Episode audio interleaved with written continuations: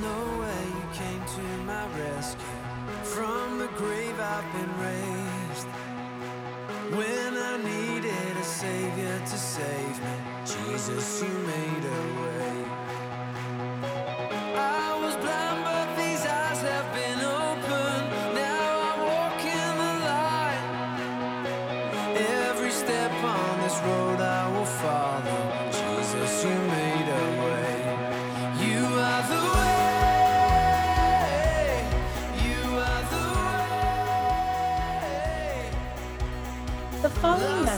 Recorded by The Way in Brea. Lead pastor Vaughn Jarrett has a heart for the people at The Way and a desire to reach the lost. The Way's production department prays this message is a blessing to you and that you find yourself closer to God through application.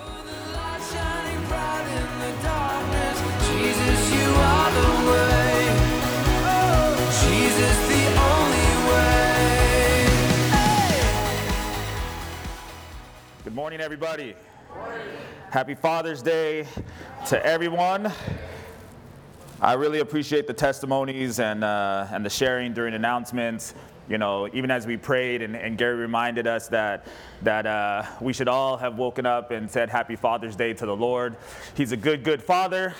He is present, he is uh, active, he is engaged. Um, it's, a, it's a blessing. And then to, to hear the testimonies about what God's continuing to do in the lives of our young people, to have 14 of them going to, to Elevate for a conference that hopefully changes their lives, to, to hearing about uh, Matthew, Gary's nephew, and what God's been doing just in visiting the church over the years. You know, I, I know a little bit of his testimony visiting the church and then getting locked into his own church where he was going by himself. He was getting picked up by people from a church, not going with his parents, not going with, with his grandparents that he lived with, but wanted to be in church after visiting and, and being here with us and our young people, to hearing that he's, you know, really given his life uh, and that. Uh, restoration you know gary was sharing with me a little bit about with his with his uh, his earthly father it just reminds us that that's what we're here to do amen it reminds us uh, even in the series that we're in about about being missional it'd be easy to only care about the kids who are here every week it'd be easy to only provide opportunities for our own children uh, but i think uh, uh god has more for us. Amen? Amen. So this is uh, an interesting father's day for me. On a spiritual level i feel like i have more uh, spiritual sons and daughters in the faith that are actively looking to me for um, just for love and for guidance and to lead them and disciple them. And I feel the responsibility that comes along with that. it's a great thing, but, but it is a responsibility. Any parent understands that. Um, and then personally in my home, I'm noticing how my children are changing and growing. Uh, and I feel the Lord telling me to be vigilant and attentive. As that's taking place, I'm actually seeing uh, some of these things uh, uh, in the family. And Naomi specifically seems to be the one that the Lord is really pressing upon my heart at the moment, you know, as a, as a father for my little girl. Uh, I want to share with you guys that I had a nightmare on Friday night. Naomi was being picked up for her first date. I mean, that's the whole nightmare. That was the nightmare. and this little boy came to the house and he showed up with his parents and, and i felt like he was a good boy. I felt like he, he had uh, good parents. And mary had run out you know naomi was finishing getting ready and she needed something. So mary took off and, and ran to the store and they showed up while Mary was gone. So I told them, listen, you guys have to wait until Mary gets back because I knew that if Mary came back and Naomi was gone on this date, that I would be getting divorced. so I said, that's not going to happen. And, and honestly, I woke up while we were ma- waiting for, uh, for Mary to get back from the store, whatever it was that she, was, she had gone to get. And as a father, you know, uh, I have all these thoughts in my head about what that day is going to be like and, and what I'm going to do to this poor little boy when he shows up to my house. And, and, but in the dream, none of that stuff took place. And, and like I said, I woke up, but there were a couple things that, that since then I've been thinking about, and I feel like God was trying to impress upon, upon my spirit. Uh, the first was uh, asking myself some important questions. The first was, um, did I make sure that, that Naomi understood how much God loves her. You know, that was the question God wanted me to, to ask myself is as a father, you know, she's about to get in this car, she's about to go on this date. Does she know how much her father in heaven loves her? The second question was Did I do a good job of, of making sure that Naomi knows how much I love her as her father? And then the last question was Did I teach her how to value and protect herself? Right? It was real simple. Like, you know, sometimes parenting gets complicated, but I feel like the Lord was trying to simplify it for me. I have a lot of things that I need to do and places I need to be and things I need to teach, but at the end of the day, I want my daughter to know how much the Lord loves her. I want her to know how much her father loves her, and I want her to know how much she's worth. She has to value herself, and I want her to know how to protect herself, right? As her father, no matter how much I always want to be there, I'm not always going to be there she needs to know how to protect herself. So uh, take that for what it's worth. It was, it was encouraging that, that uh, my nightmare was, was just the uh, preparation for something that's off in the future. The, the, other thing that was scary, Mary asked me, she's like, was she older? How old was she? I was like, baby, she was like 14. I don't know what this means. Like, we ain't, we ain't down for that, you know? she was young. I couldn't really picture how old she was, but I woke up feeling challenged. And uh, I want to start off this morning with some words of encouragement, but also I have some challenges for all of you who are here this morning. So the first is to uh, every woman in the building. We need you to become great encouragers of men. I wonder if each of you women could leave this building, leave this service this morning, and uh, never say another discouraging word that tears down the men in your life. Imagine you could walk out of here and say, you know what, I'm going to be a woman that from this point forward, I will not discourage and I will not tear down the men in my life. Why can't you, why can't we be known as a group of believers that lift men up, that encourage men, that value men, and who help men to walk in their callings and walk in their destiny? Why can't that be how we're identified, especially the women in this place? Hey, there's something about those women. They love men, they encourage men, they value men. You should hear how they talk to them, you should hear how they cater to them. You, sh- you should see how they actually position themselves that the men would take the lead. Amen. Why shouldn't that be how we're identified? Now, listen to what I'm not saying. I'm not saying that the men here are perfect or that we deserve this treatment because of our own merits. What I'm saying is that you women should be prophetic, you women should be faithful to God, believing that that's what He desires. You also need to remember that in Christ, the men who are here in this place, we are more than what we may appear to be right now. All right? Philippians chapter 2, verse 12 says, Therefore, my beloved, as you have always obeyed, not as in my presence only, but now much more in my absence, work out your own salvation with fear and trembling. For it is God who works in you both to will and to do for his good pleasure. Do all things without complaining and disputing, that you may become blameless and harmless, children of God without fault in the midst of a crooked and perverse generation, among whom you shine as lights in the world, holding fast the word of life, so that I may rejoice in the day of Christ, that I have not run in vain or labored in vain. Ladies, doing this for the men in our lives is part of you working out your own salvation. This is what God desires of you, and He desires you to do it without complaining. he desires you to be excited about it that you are supposed to be a light in the world. People should be able to look at the women in this church and be able to say, man, there's something different about them. There's something special about them. They are bringing light to a dark world. Do not get involved in conversations where men are being torn down. Right. Do not be an encourager. You know, something that God really impressed upon my heart. I've been having these conversations about different areas of life, but we are, we are, uh, Ah, I don't know the best way to describe it, but, but almost like zero sum, right? You can't have one without, without destroying the other. We can lift women up and we can be excited for women. We can empower women and, and we can see how God has used women in the Word, how God is still using women in the world today. And we can do that without having to tear down women. We can lift men up without saying we're going to tear women down at the same time. I believe that this is something God wholeheartedly desires, so I wanted to challenge the women who are here. And again, remember what I said. I, I, pray that you leave this building today never to have it happen again. God can make that happen, He can make that a reality.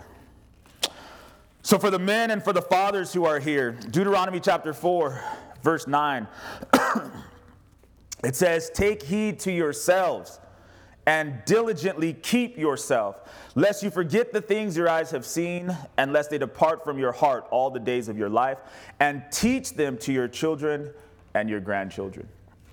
For the men, specifically for the fathers, we have to look at ourselves and keep ourselves on the path of righteousness. It's your responsibility. It's not my responsibility. It's not her responsibility. It's not the kids' responsibility. As men, as fathers, look at your own life and keep yourself on the path of righteousness. Be attentive, be vigilant, be intentional. Not only do we have to live it, but we have to live it in a way that enables us to teach our children and teach our grandchildren. Live it out. Teach your kids, teach your grandkids, share it with somebody else. It's more than just saying we're Christians. It's more than just going to church. It's saying I live a life of righteousness. I'm on a path to being formed into the image of Christ, and I'm going to show you how to do that. Amen. I'm going to make sure that it happens. That's our responsibility as men. And that is not going to happen uh, through church attendance, it's going to happen through pursuing Christ with passion Amen. and understanding what it is that He's called us to do. Finally, for the children who are here in this place, young kids, older kids, all the children here. We need children, both physical children that belong to your fathers and spiritual children who have spiritual fathers here in this place to follow their fathers. Children need to follow. 2 Kings chapter 5 verse 25. It says he went in and stood before his master or his father. Elisha said to him, Where'd you go, Gehazi? And he said, Your servant did not go anywhere. Then he said to him, Did not my heart go with you? When the man turned back from his chariot to meet you, is it time to receive money and to receive clothing, olive groves and vineyards, sheep and oxen, male and female servants? Therefore, the leprosy of Naaman shall cling to you and your descendants forever. And he went out from his presence, leprous and white as snow. One of my favorite stories in the Bible. Um, Elisha had healed a man who had leprosy. He came looking for help, and Elisha told him what he needed to do. And when he was healed, he said, Listen, I want to bless you. I want to give you money. I want to pay you for what you've done. And Elisha says, No, it's not about that. I don't need your money. And Elisha, I don't want to get into it, but Elisha had good reason. He's like, Man, this isn't about what you can do for me, it's about what God can do for you, right?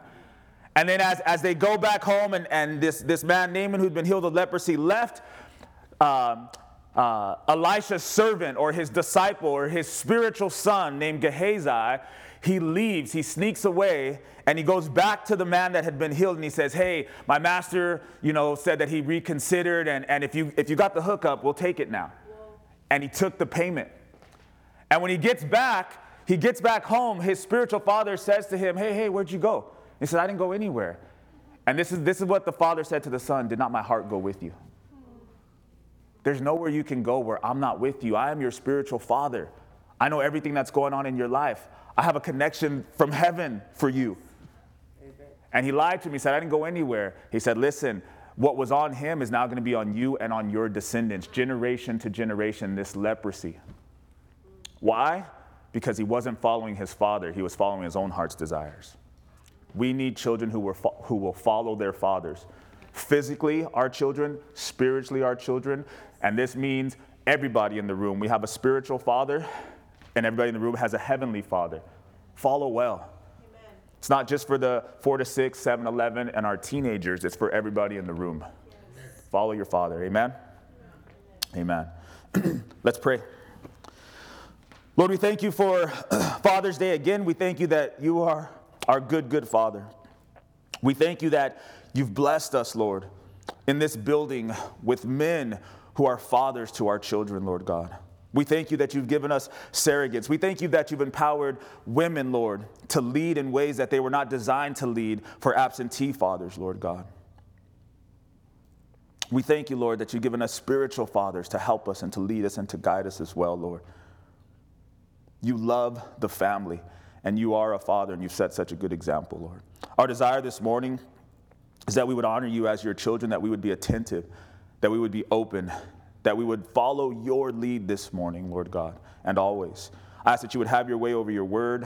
I ask that you would have your way over your sons and your daughters, that you would remind us here in this place that we are loved, that we are valued, Lord, that we would know how much you love us, Lord God. We would know how much you uh, have given us value and worth. And finally, Lord God, that you would help us to understand how to protect what you've given us, Lord. We love you. Ask that you would have your way in this service. In Jesus' name we pray. Amen. Amen. Amen. All right. So last week we started our series, uh, Missional Community. Missional Community, that's the series that we're in. And we looked at Peter, we looked at Cornelius, how God showed Peter, listen, you got to go into this place, you got to eat this food, you got to help these people. And it took a change of heart and a change of mind for him to be missional. So, so far, I'm hoping that everybody was able to receive some of that and, and wrestle with it in your life groups and in your prayer time. That if you are going to be missional as an individual, if we are going to be missional as a church, there has to be a shift in our heart, there has to be a shift in our mind to see things the way that God sees it, and to do things maybe differently than we've done them in the past, to be dependent upon the Holy Spirit to lead us and guide us every step of the way. So uh, I think it was really good to start that way. This morning, we're going to look at missional fathers. Missional fathers. So, what should be the goal of every father?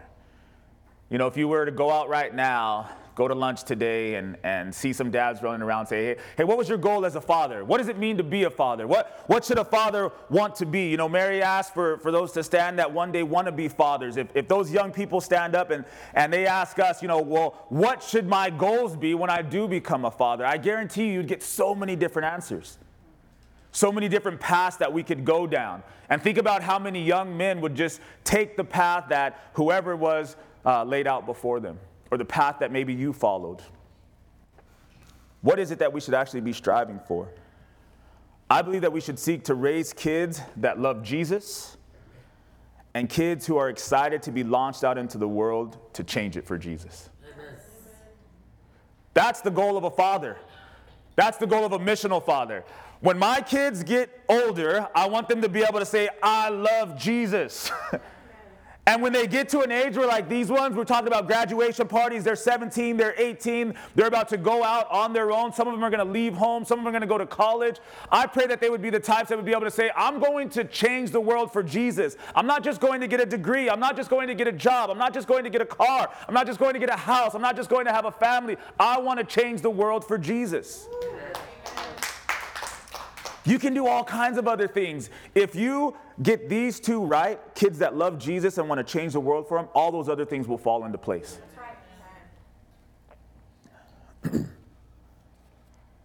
if we're going to do that, we need missional fathers. Missional fathers. Psalm 127, verse 1 says that this is a song of ascents that, that Solomon, King David's son Solomon, writes this. Ascents means we're, we're going up to Jerusalem. We're going up to remember what God has done, right?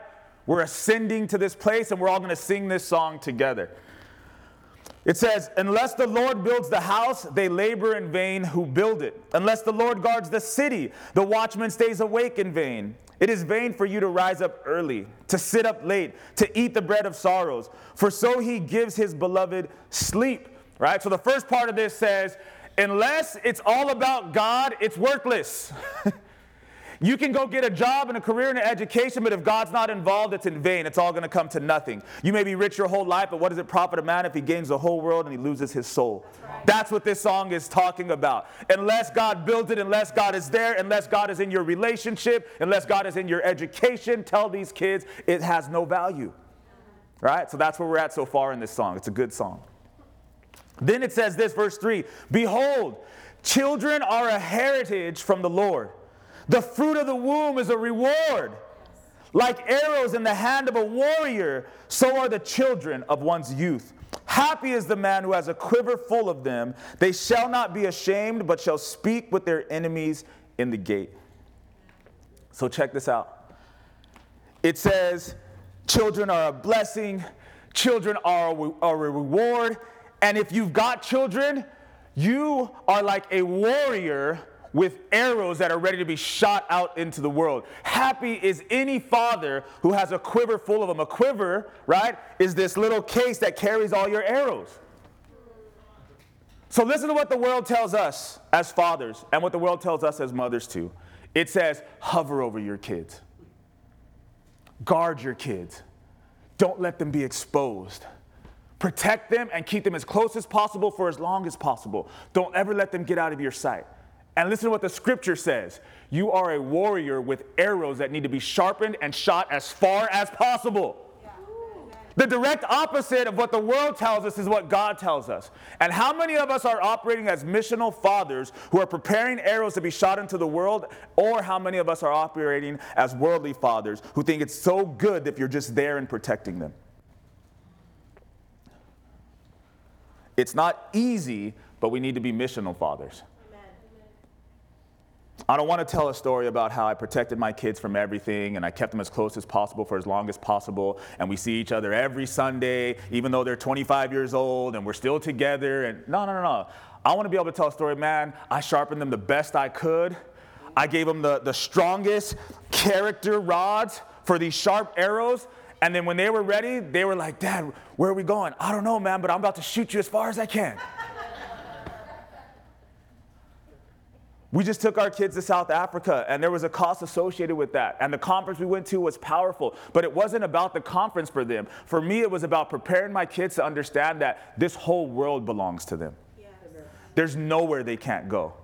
By the time they leave our house at 18, I hope that they've seen so many countries that they're not talking to us just about what college they want to go to locally. They're talking to us about where they want to go, where they want to live, where they want to spend their late 20s, their early 20s, their late teens. Why? Because I'm sharpening arrows. It's not a little ball I want to roll down the street and it's only got a little bit of momentum. It's not easy, but I want to be a missional father. It doesn't mean I don't love my kids. I love my kids. And to be honest with you, I wish that some of that, that world is in me, right? Where I want to be close to them forever.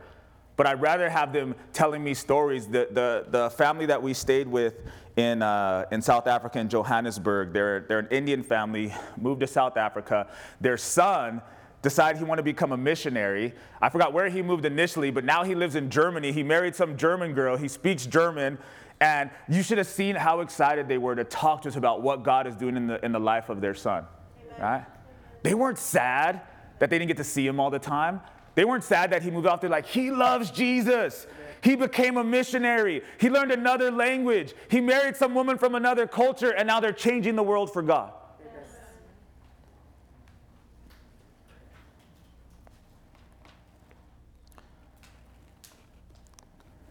So listen to that in the light of the fact that we are all children of God, right? God is a bowman. He is not trying to hover over us and protect us and keep us safe in a nice little cuddly, soft place. Amen.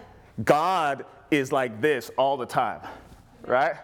And he's reaching back for a bow, and he's like, okay, who's ready? Bam! And then how many of us are in the quiver hiding like, don't get me. You're, you're like, you're, he goes to reach and you grab your brother and pick him up. Like, I, I got one ready for you, Lord. Shoot him. no, we're all children of God. Most of us are thinking right now, yeah, you're right. These kids need to go somewhere. And God's like, yeah, he's right. You do too.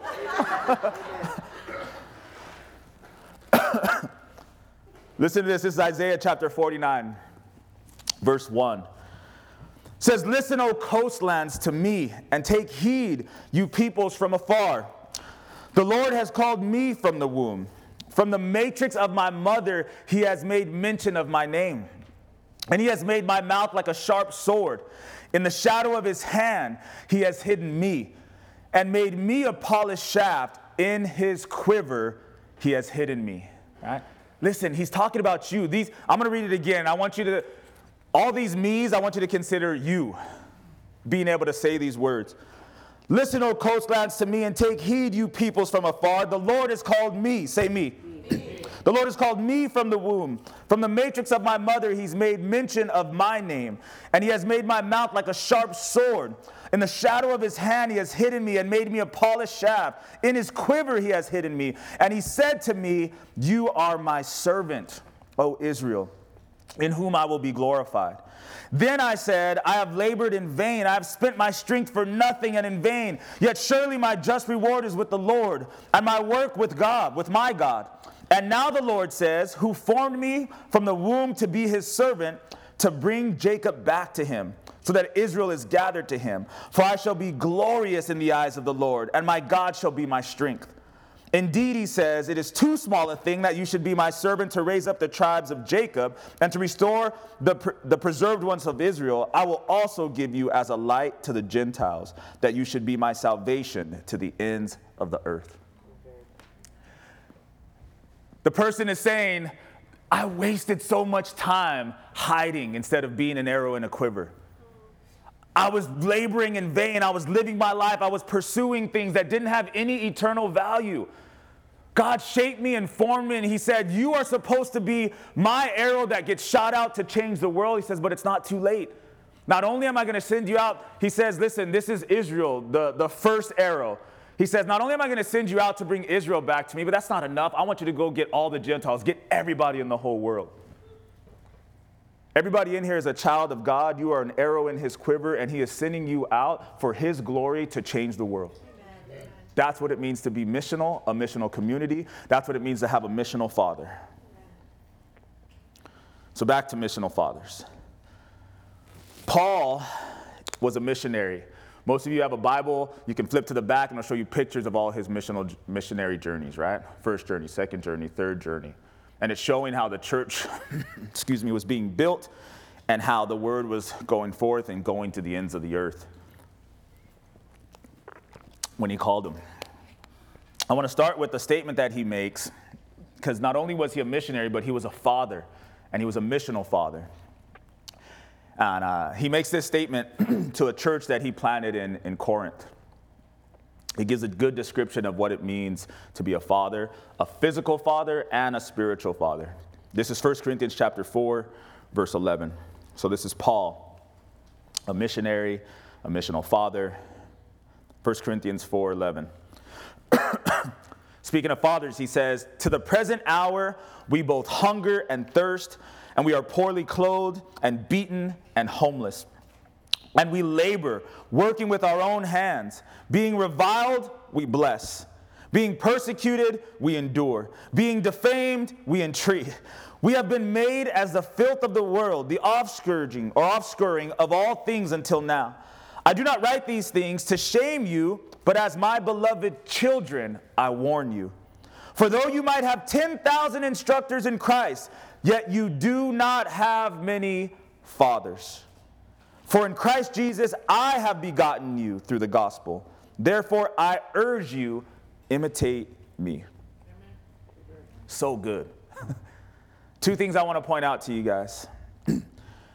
Being a good, godly man being a good, godly father is equated in this scripture to being the filth of the world. See, this is why we need women and children who will follow and who will lift us up. Paul says, We're the filth of the world, right? We're, we're talked bad about, we're beaten, we're accused. We have all these things happening to us. Why? Because we're men of God, because we're good men of God. Because we are godly fathers, the world sees us as the filth of the world. Who are you to raise up these children who love Jesus? Who are you to raise up these children who follow the Word of God? Who are you to raise up children who have morals and values that are so dramatically different than what the world is trying to teach them and what the books say in their schools? We hate you, men. And then at the same time, we have women, even in our own homes, who are tearing us down the same way. Paul says, Look, this is what it means to be a father. You're going to go out there and work.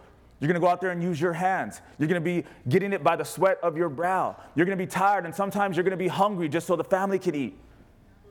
Don't be surprised by it. This is what it means to be a man. Get over it. Be a man. Go to work when you're hurt. Go to work when you're tired. Go to work when you're sick.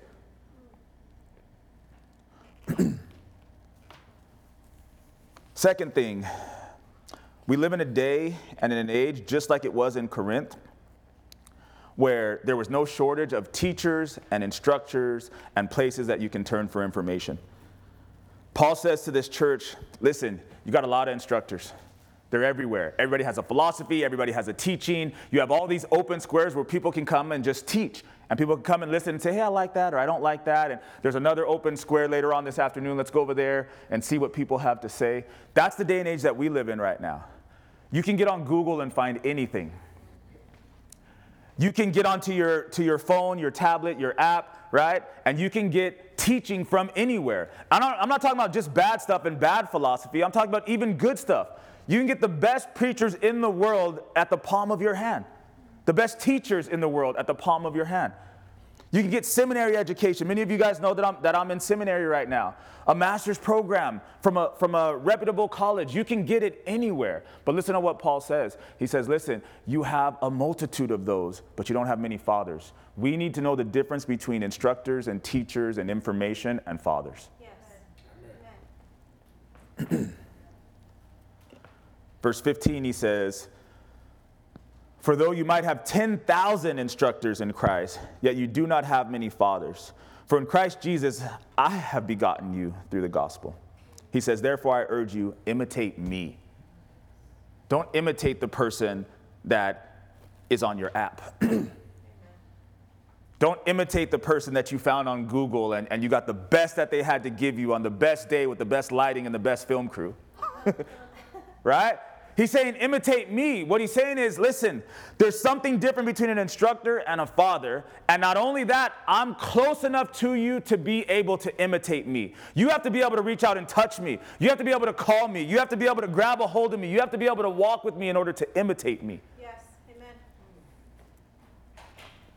I don't think we really understand what it means to be a father. We have to be present. And a lot of people are looking for other examples or other instructors, even within homes. You know, it, it happens all the time. The, the, kids are looking at their friend's house, the kids are looking at the, the father on TV. The wife is looking at the father on TV or the father down the street or the leader at the church, right? Instead of looking at, hey, this one is the one that's actually here. this one is the one that God has actually placed in this family. Build him up and follow him. Paul is saying a lot. He says, listen, I'm willing to say, imitate me. What, what, that means, not only am I here and I'm close enough, but I'm also willing to take the risk to say, if you follow me, you will be successful. If you follow me, I will get you where it is that you are supposed to go. Ask how many people on those apps are willing to say that to you. Ask how many uncles are willing to pay that for you. Ask how many other people, only fathers. You have 10,000 teachers and instructors and surrogates for a time, but you don't have many fathers. Man, we need to value fathers.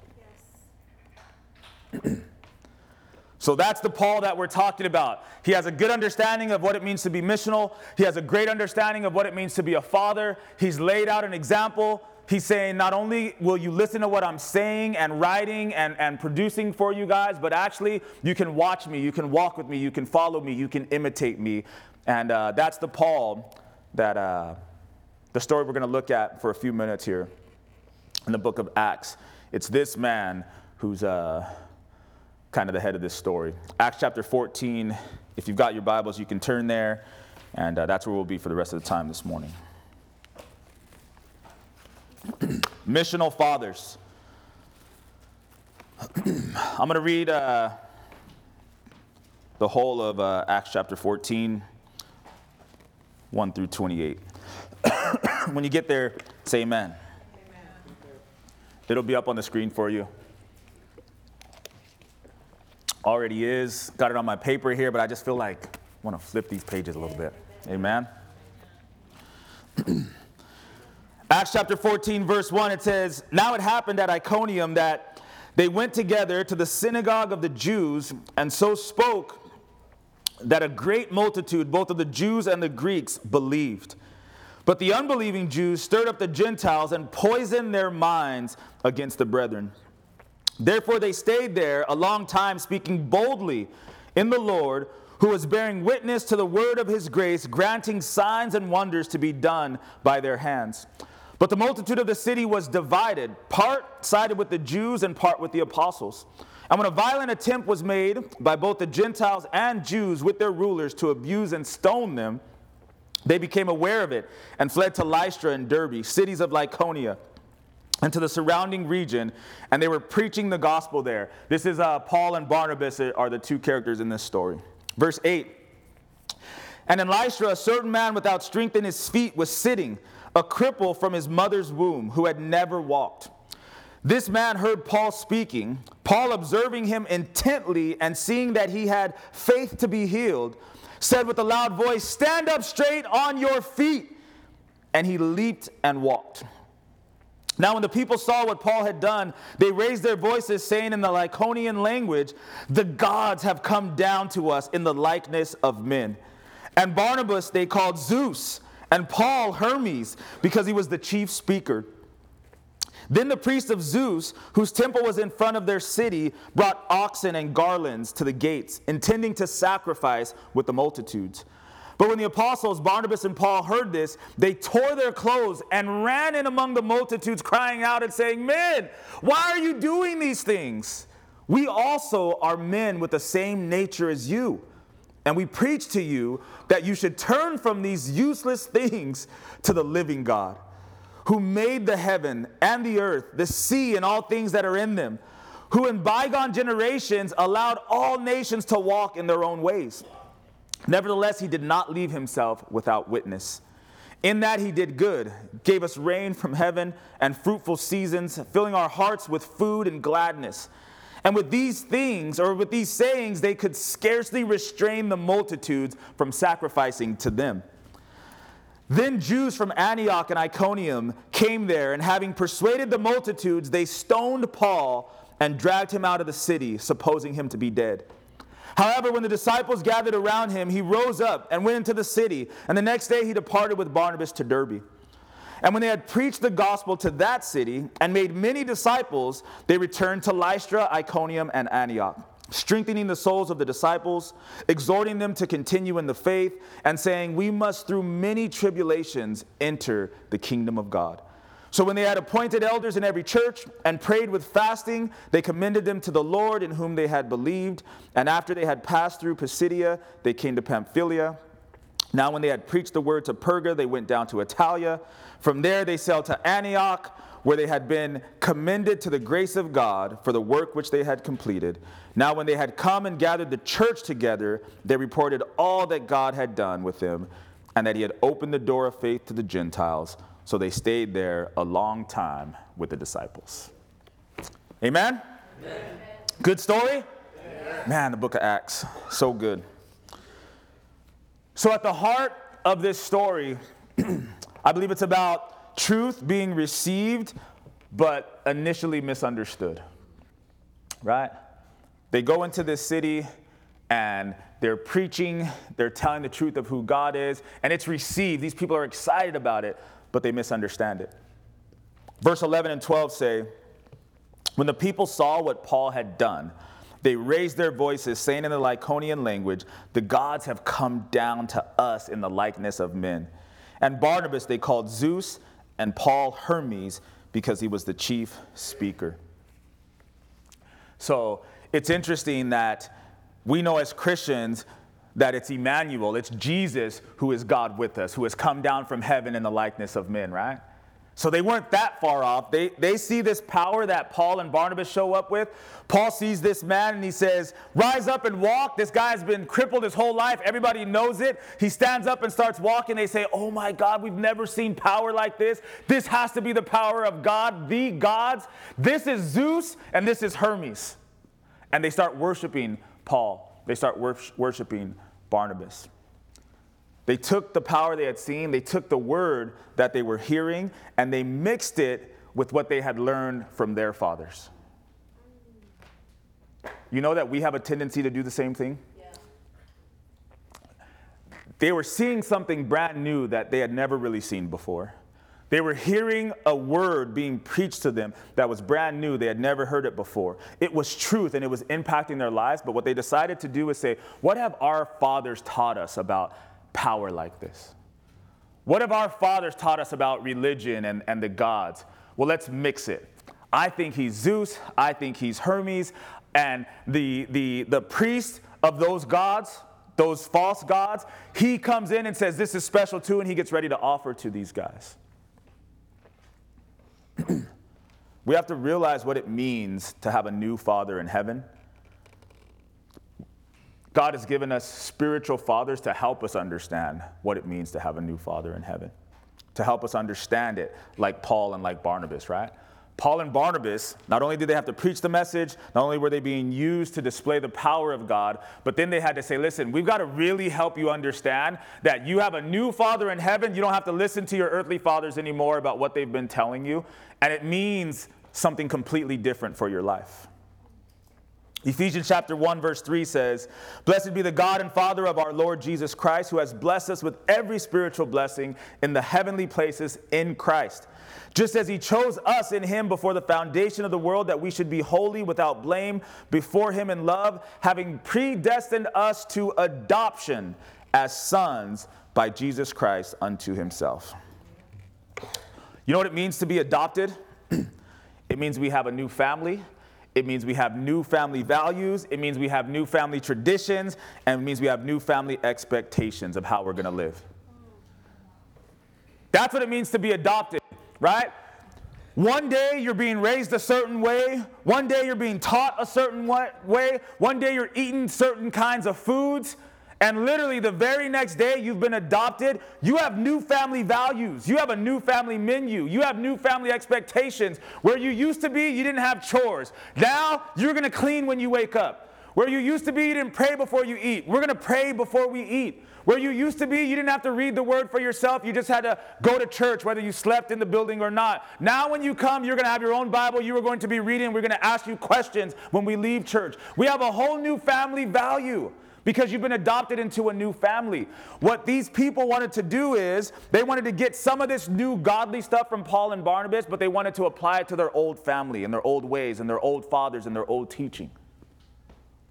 How many of us have come into the church and said, Man, I've been adopted into something brand new, and I'm going to learn what it means to be a part of this family, not try to make this new family associated with my old ways? We've been adopted. New family, new tradition, new way of thinking, new way of living. In verse 14 and 15, it says, when the apostles, Barnabas and Paul, heard this, right, that they thought they were Zeus and Hermes and they were going to make offerings to them and they were praising them as gods. It says, when they heard this, they tore their clothes. They ran in among the multitude and they were crying out, saying, Why are you doing these things? We are also men with the same nature as you and preach to you that you should turn from these useless things to the living God. They couldn't wait to get there and say, You got it wrong. They're running in, tore their clothes off. What are you guys doing? That's the old way. We don't do that. We don't praise each other. We don't bow down before each other. We have a Father in heaven. He deserves all the praise, He deserves all the glory.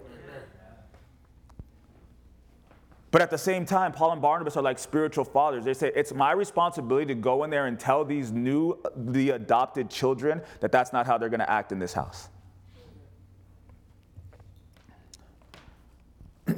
We need men who will do this type of thing with our own kids. When we see them doing something that is wrong, that is against what God would desire, we need to be the ones that run in and say, What are you doing? That's not how we live in this house. That's not how we honor our Father in heaven. That's not how we act at school.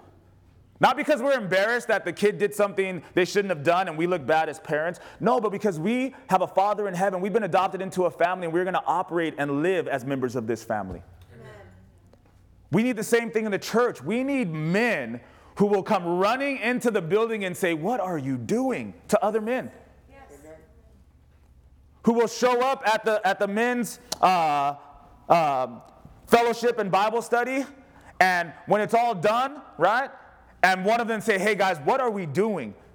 We look like the seven sons of Sceva. This demon possessed man, boy, 120 pounds, rolled up on us and punked us.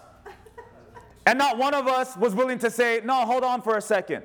Either in love or in teaching afterwards or in addition to the Bible study. What did we learn last week or two weeks ago? This, this man, um, these, these, these seven sons of Sceva, their, their father is a priest. And they say, In the name of Jesus that Paul preaches, we command you out. And the demon laughs at them and says, Hey, listen, I know Paul, I know Jesus, but who do you think you are? You ain't filled with the Spirit. Whipped them, made them naked, and they took off running. We need men that will be able to be able to walk into a, a space with other men, just like Paul and Barnabas, and say, hey, that's not how we roll. That's right. That's not what we do. Amen. And we will be more prepared next time. So we're not just going to mess around all month and go to church and, and come to events. No, if we recognize that we are showing up places, but we are not gaining spiritual strength, we need men who will walk in as fathers and say, listen, we're going to really get strong. That's what Paul and Barnabas were doing. They could have easily said, Oh, we went into that city and we healed this guy, and all kinds of people believed, and it was great. And they could go on about their business. But they're like, No, we are fathers. We are not just teachers who are going to spit something out and let people live how they want. They heard that they weren't living it as children of God, they went running to get it right.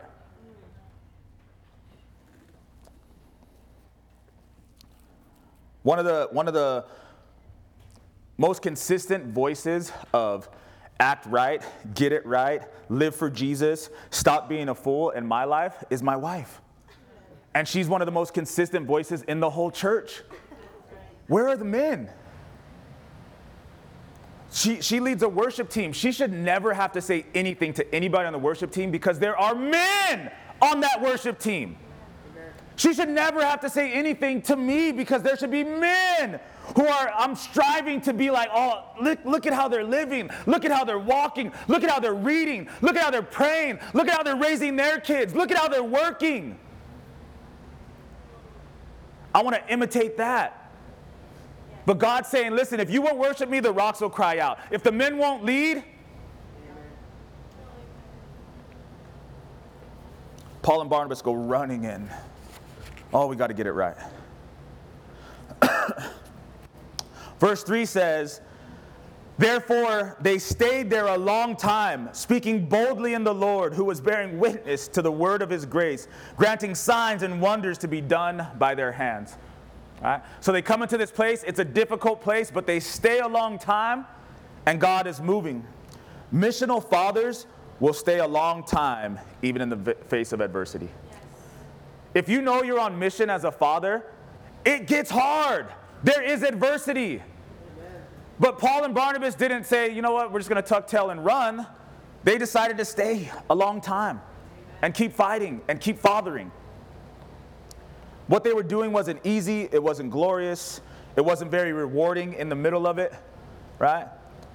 They probably didn't even have a Father's Day. right? At least once a year, everybody stands and claps for us, and we take pictures and we get donuts. They didn't even have that. Nobody was stopping to say, hey, Spiritual Father's Day, Paul, Barnabas, we love you. But it didn't stop them, they stayed. the Lord bore witness to the work that they were doing, though, by granting signs and wonders to be done by their hands, right? He says, listen, I see what you're doing, and I'm going to grant that signs and wonders. People will be amazed by what is being done by your hands. Actually, Paul, actually, Barnabas, these spiritual fathers. I believe that every man and every father can be used to do signs and wonders in their own home. If your kids follow Jesus, it's a miracle. If your kids go to church, it's a miracle. If your kids are praying, it's a miracle. You heard, you heard Gary say that, that Nairi had to tell him, hey, listen, aren't you standing in the gap for Matthew? God's doing a miracle, hallelujah. That's so listen, it's it's great. Like, like he mentioned, oh, it's convicting that my daughter had to remind me, but it should also be encouraging as a father that your daughter can remind you. You are doing signs and wonders in your home. I talk about all the time. If any child lives in your home and you are paying the rent, I don't care if they're 37 years old, they better be in church. Why? Because I'm the father, I'm the mother. I have, a, I have an ability to impact you. I have an ability to influence you. If you don't want this impact, you don't want this influence, go live on your own. While I've got it, I'm going to take advantage of it.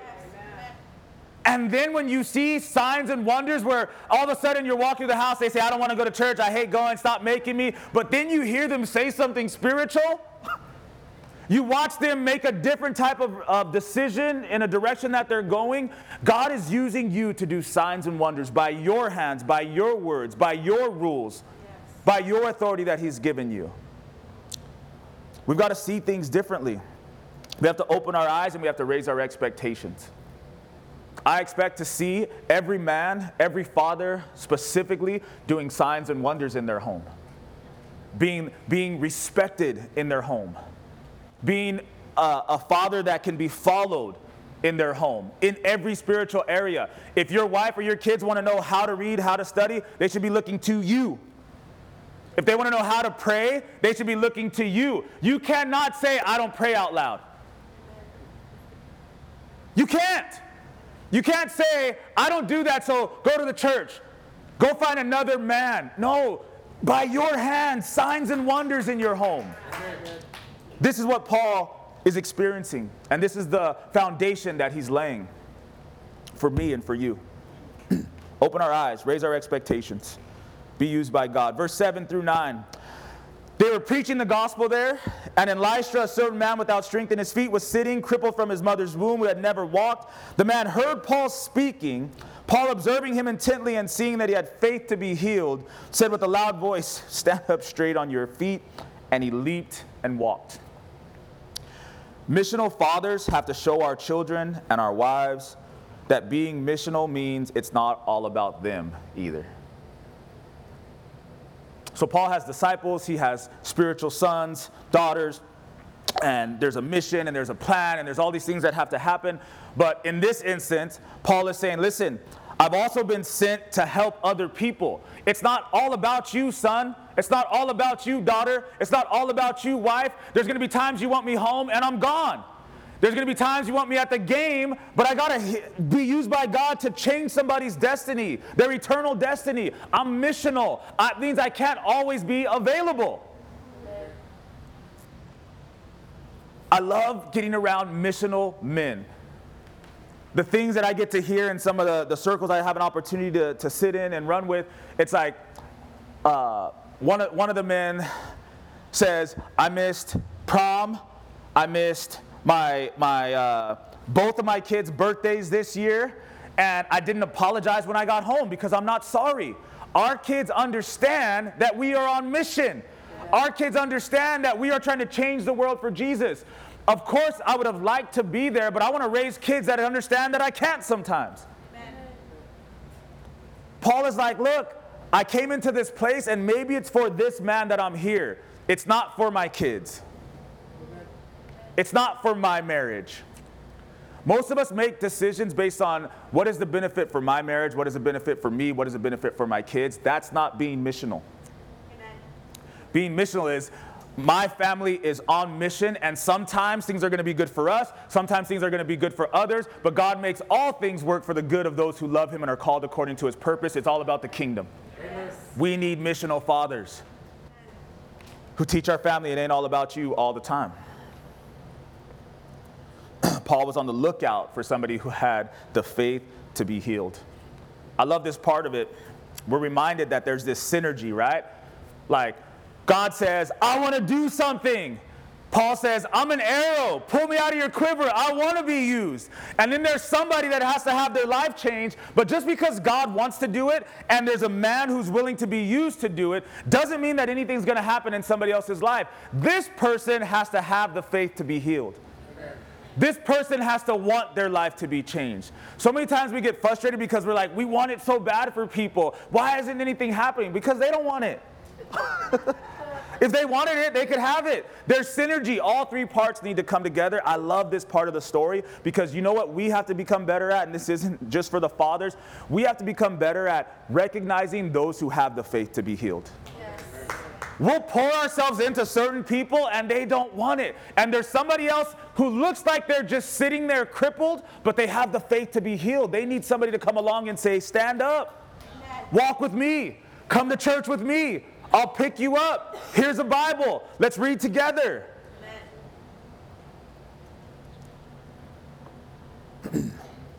Verse 19 then the Jews from Antioch and Iconium came there, having persuaded the multitudes. They stoned Paul and dragged him out of the city, supposing him to be dead. However, the disciples gathered around him and rose up, and he rose up and went into the city. Here's one thing we have to remember if we're going to be missional fathers the past catches up with us. the past catches up with us. See, we're in chapter 14, but if you go back, Paul and Barnabas have been going city to city, doing crazy things. People are getting saved. Imagine what happens when, when a husband gets saved and the wife doesn't. Imagine what happens when a wife gets saved and the husband doesn't. Imagine what happens when all of a sudden we're picking up your kids and they're starting to live differently. And there's things that they won't do at home anymore. There's things that they won't watch at home anymore. There's things that they're calling their parents out for.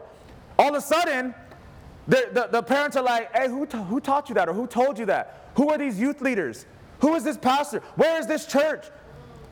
And then Paul and Barnabas go off to the next city, and these people are hunting them down because they came through their lives, they came through their homes, they came through their city, and they changed stuff.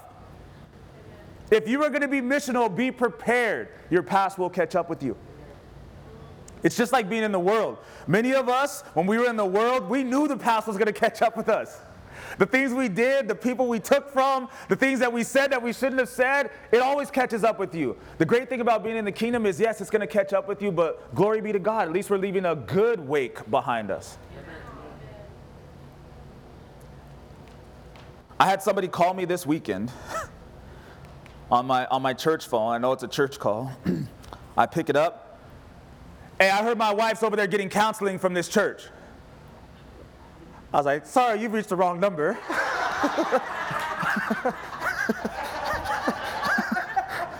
no, I, I didn't say that. I was like,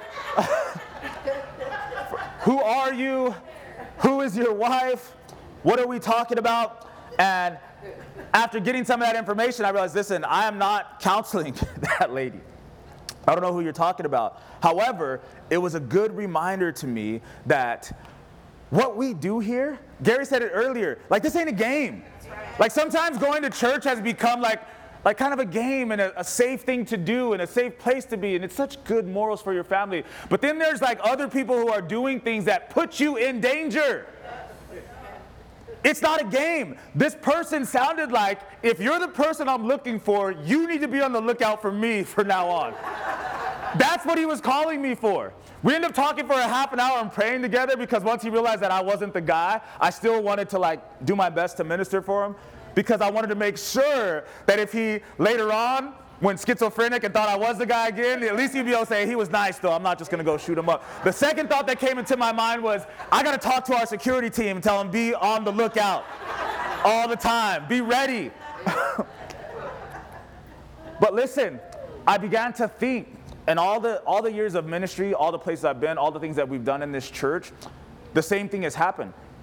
We have counseled certain people we have been in the middle of very difficult, intense relationships and situations. We have, you know, told people who would, who would say, I don't want my, my child to go anywhere, that now nah, we think they should go across the world for almost a year. Like, you know what I mean? Like, we've done things, we've said things, we've counseled, we've led in such a way that the past does catch up with you, and everybody doesn't love you, and everybody doesn't agree with the decisions you've made, and doesn't agree with what you're preaching and what you're teaching. Paul and Barnabas said, Listen, we are missional fathers, and we know that that's part of the gig. How many of us are missional in that way, where we don't care if the past catches up with us? It's great to be able to look back and say, listen, I believe what I preach, I believe what I taught, I believe what I counseled, and if, if it comes back, we can talk about it. I don't have anything to be afraid of. I got security. the world's not going to be happy if you raise Christian kids if they impact their schools, if they impact their workplaces, if they marry into families, hopefully they're marrying a Christian, but that doesn't mean they have Christian families. If they marry into a family and they impact that family because they say, as, as your new daughter in law, just so you know, I'm not going to these types of things and I'm not going to be involved in these types of things that you guys have been doing for years. The world's not going to be happy. They're going to be looking for you. Why'd you raise your kids like this? Why'd you teach them that? Why do they come to this job and act that way? Why do they put their Bible on the desk? Because we're missional and I don't care what you think and I don't care if you like me or not. So they stoned Paul for it.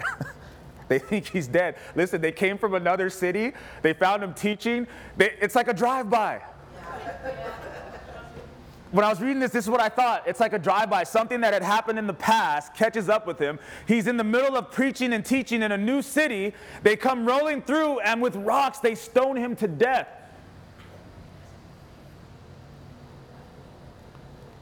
Verse 20 says, However, when the disciples gathered around him, he rose up and went back into the city. See, it's our children that give us the strength to rise up and keep going after we've been attacked. They thought he was dead. They tried to kill him, but it says the disciples, his spiritual children, they gathered around him. They didn't let him just get stoned and die. They're like, Father, leader, right? Paul, please wake up. Please get up. And then you could see it. You know, I see everything in, in movie form, but it's like a movie scene where he's dead and all of a sudden you see an eye open. And he sees all of his spiritual children. And you know what they're basically saying? We still need you to lead. You got to get up. He gets up and goes back into the city. My kids, my, my actual kids, Nate, Naomi, and Niall, whether they know it or not, there's been so many times where they've encouraged me to keep going right? Where you want to quit, where you want to give up, where you want to take a break.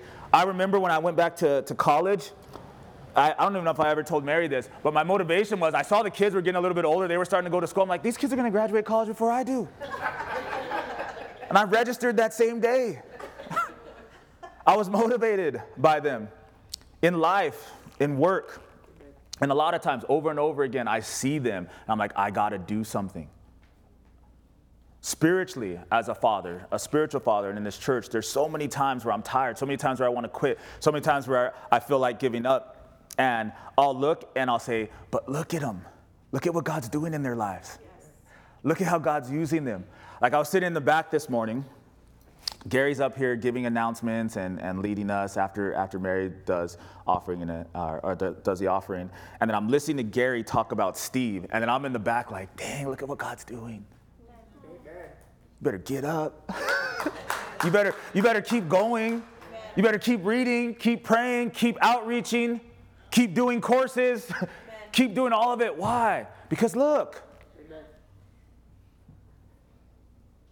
so good. So good. Keep getting up, fathers. Be missional. Last one, I want to close with this. Verse 20 through 23 says, However, when the disciples gathered around him, he rose up and went into the city. And the next day he departed with Barnabas to Derbe. When they had preached the gospel to that city and made many disciples, they returned to Lystra, Iconium, and Antioch, strengthening the souls of the disciples, exhorting them to continue in the faith, and saying, We must, through many tribulations, enter the kingdom of God. So when they had appointed elders in every church, and prayed with fasting, they commended them to the Lord in whom they had believed. These missional fathers had been so many places, but they made it a point to keep coming back, right? So, so look at it. They're, they're going into these cities, they're preaching, people are believing, they're becoming disciples, and then they're leaving and, and going on to the next city and the next location, the things that, that God had for them. But they made it a point to keep coming back. Even when it says they went back to, uh, to these particular locations, these, these are places they had been kicked out. These are places they had been stoned. These are places where they weren't loved and adored. But because they had children there, they kept going back to strengthen them and to show them listen, we care more about you than the danger we're in. We care more about you than whatever it is that we're afraid of. Amen. Missional under, fathers, missional fathers understand leaving and returning, but always finding a way to be present. If you're going to be a missional father, I said it earlier, you can't always be there. You have to be able to teach your family, wives, kids, whoever it's going to be, that listen, I have to leave, and I want to leave well. I want you to know that I'm leaving. I want you to know why I'm leaving. But they also understand returning. I've got to come back. I can't stay gone forever, otherwise, I'm not a father. I'm not missional, I'm absentee right? A missional father leaves and returns, but this is the best part. a missional father not only leaves and returns, they find a way to make sure that they are always present. Their children know that, listen, even though I may physically be gone, I am with you spiritually. I am present with you. You are with me, and I am with you. We, we are never disconnected. There are times where, even with our Father in heaven, we feel as if He's far from us, but our hearts know He's near us, right? It needs to be the same for us as, as physically men and women with our own children, both physical children and spiritual children, where they understand that we are present. This is how Elisha said it to Gehazi, 2 Kings 5:26. Did not my heart go with you? My heart goes with you. I may be out of the area, I may be at work, I may be on a trip, I may be gone on a mission trip. Who knows where I am? But, but son, I can look at Nate and say, son, my heart goes with you. When you go to school, you're not just somebody else's kid, you're my kid, and my heart is with you. What happens to you at school and what you do to others at school, it affects me, it impacts me, it's important to me. Same to my daughter, same to my, to my youngest son, and the same to the church, right? Spiritual fathers and leaders, we don't just say, hey, we'll see you next Sunday. Our heart goes with you. Yes. If you're struggling, we're struggling. If you're sick, we feel for you. If you, if you are having battles with your own kids, we care about that because our heart goes with you. We're connected. That's what, that's what Elisha was trying to say to Gehazi. He said, Listen, is it time? This, this young man, Gehazi, he's following Elisha. He's seen miracles, he's seen what God can do. And he's like, Man, we've been doing this long enough. Like, somebody finally wants to hook us up. Let's take the hookup. And then he says to him, Is it time? Like, have we done so much that now we deserve to be rewarded? He's like, Man, my heart goes with you. I'm not done fathering you. If you think it's time to be rewarded, you haven't learned enough. Follow me. Our hearts stay. Being missional, I love that Paul comes back to all these churches. He says, Listen, I'm not going to leave you like that. I'm coming back. the chapter ends by telling us that in every church they went to, or every church that they planted, they raised up elders. It means that they took who were initially spiritual children. Think about this. We're closing. Listen. Paul and Barnabas go into a city. For the first time, they begin to preach Jesus, salvation, resurrection, right? Some people get it wrong initially and they call them Zeus and Hermes. But as fathers, they keep coming and they keep saying, No, I got to teach you the right thing. I got to teach you the right thing. If they're appointing elders, what that means is that they've gone into these churches and new believers have been parented to become elders and leaders and fathers in their own right. That takes time.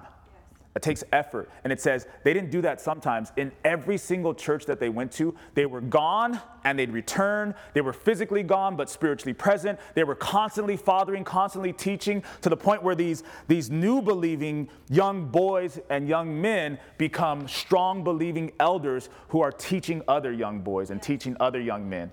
Paul and Barnabas become spiritual fathers and they become spiritual grandfathers in every single church. They were invested for the long haul that way. And it says that they were able to do that, raise these type of men up. And it says that they left them in the hands of the Lord and they moved on. Parenting is supposed to be that way. Both spiritually, you raise men up, you raise women up to a point where they are elders, they are strong, they're able to raise up others. You leave them in the hands of the Lord. You don't always stay as that, that uh, type of active figure in their life. you become a grandfather, you become a grandmother. But then it says that they were able to leave these churches and they were able to be strong. Everything that we read, every church that's been planted, it, it happens the same way. It happens the same way. Missional fathers. Do we have enough missional fathers in the room? Do we have enough women in the room who will help men become missional, who will encourage men, who will strengthen men? And then do we have enough children who are willing to follow? Uh, it's not time. It's not time to not follow. It's the time to follow closer. Amen? Amen. Amen. Let's stand.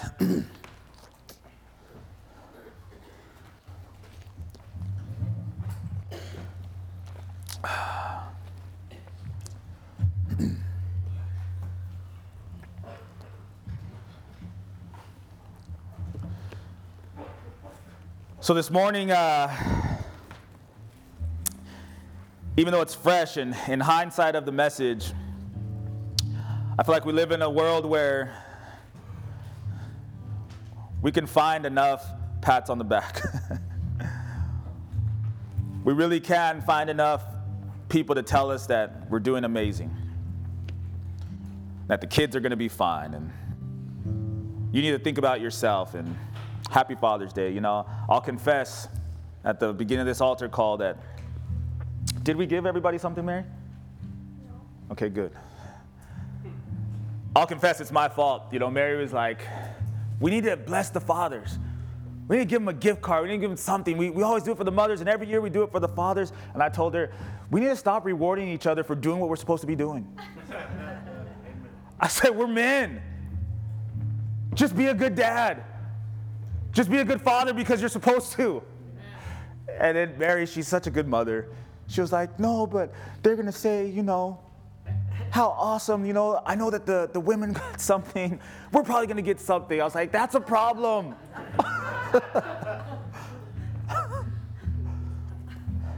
so what does that all that mean? It means, like I said, listen, if you want that, just, just go out there today. Go in the restaurant, they're to praise you. If, if you just say, hey, I'm still here in my kid's life, the world is to praise you. But not here in this place. I want missional fathers. I want men who are going to rise up and say, I could do better next year than I did this year. Amen. I want men who could say, you know what? I'm not the one teaching my kids to pray, but that stops today. I'm not the one teaching my kids to read, but that stops today. I want to be challenged.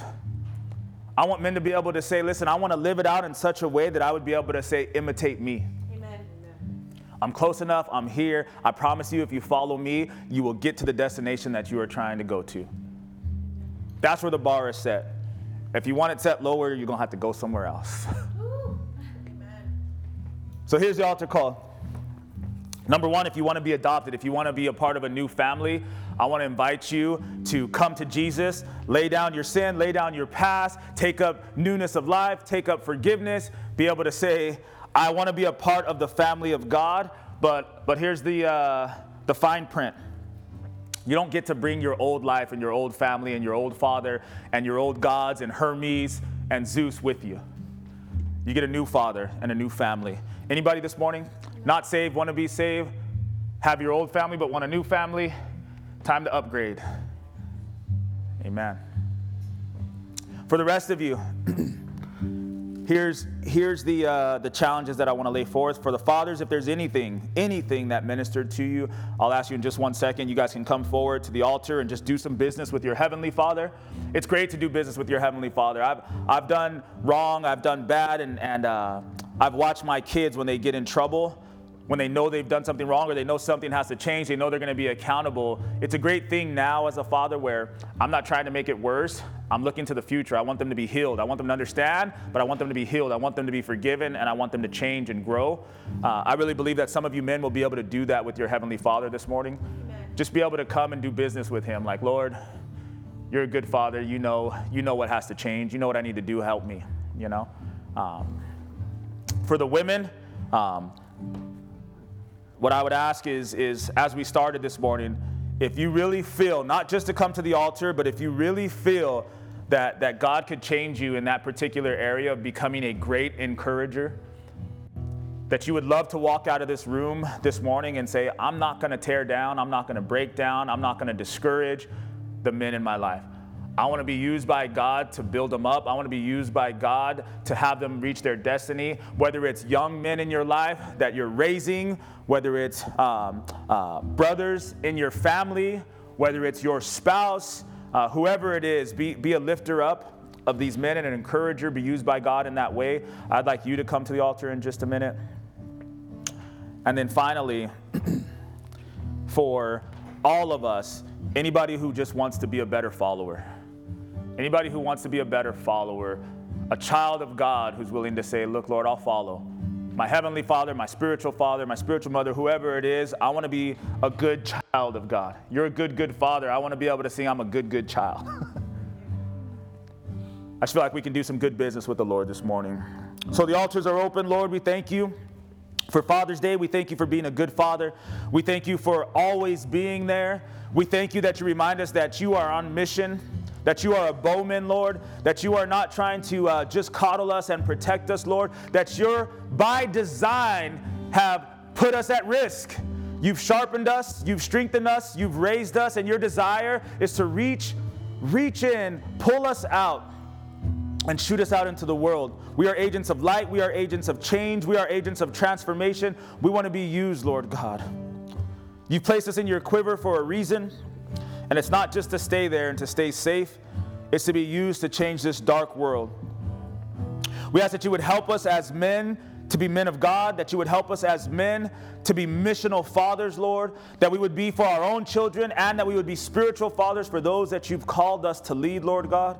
We ask that you would just help us here in this place this morning, Lord. For the women who are here, Lord, young and old, oh, Lord, just shape them. Shape them and form them, Lord God. Work out their own salvation, Lord. Specifically in the area, Lord, of being encouragers, being strengtheners, Lord God. You gave Eve to Adam and you said that this is your helpmate. You are not full, you are not complete without her. You cannot be what you're supposed to be without her, Lord. Give us women that would be used in the same way, Lord God, that they would not feel devalued to raise up the value of another, Lord.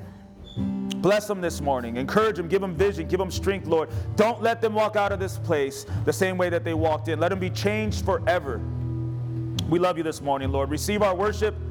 We receive communion, Lord, in remembrance of who you are and what you've done in our lives. We say all these things and we thank you in the name of the risen King, Jesus. Amen. Have your way, Lord. Altars are open, communion is open. You're released.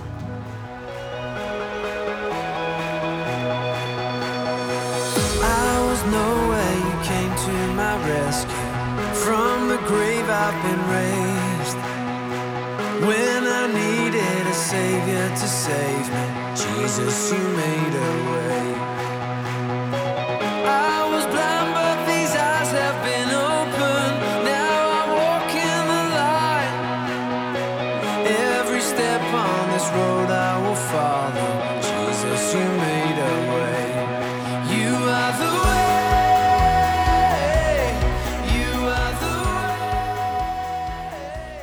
you for listening.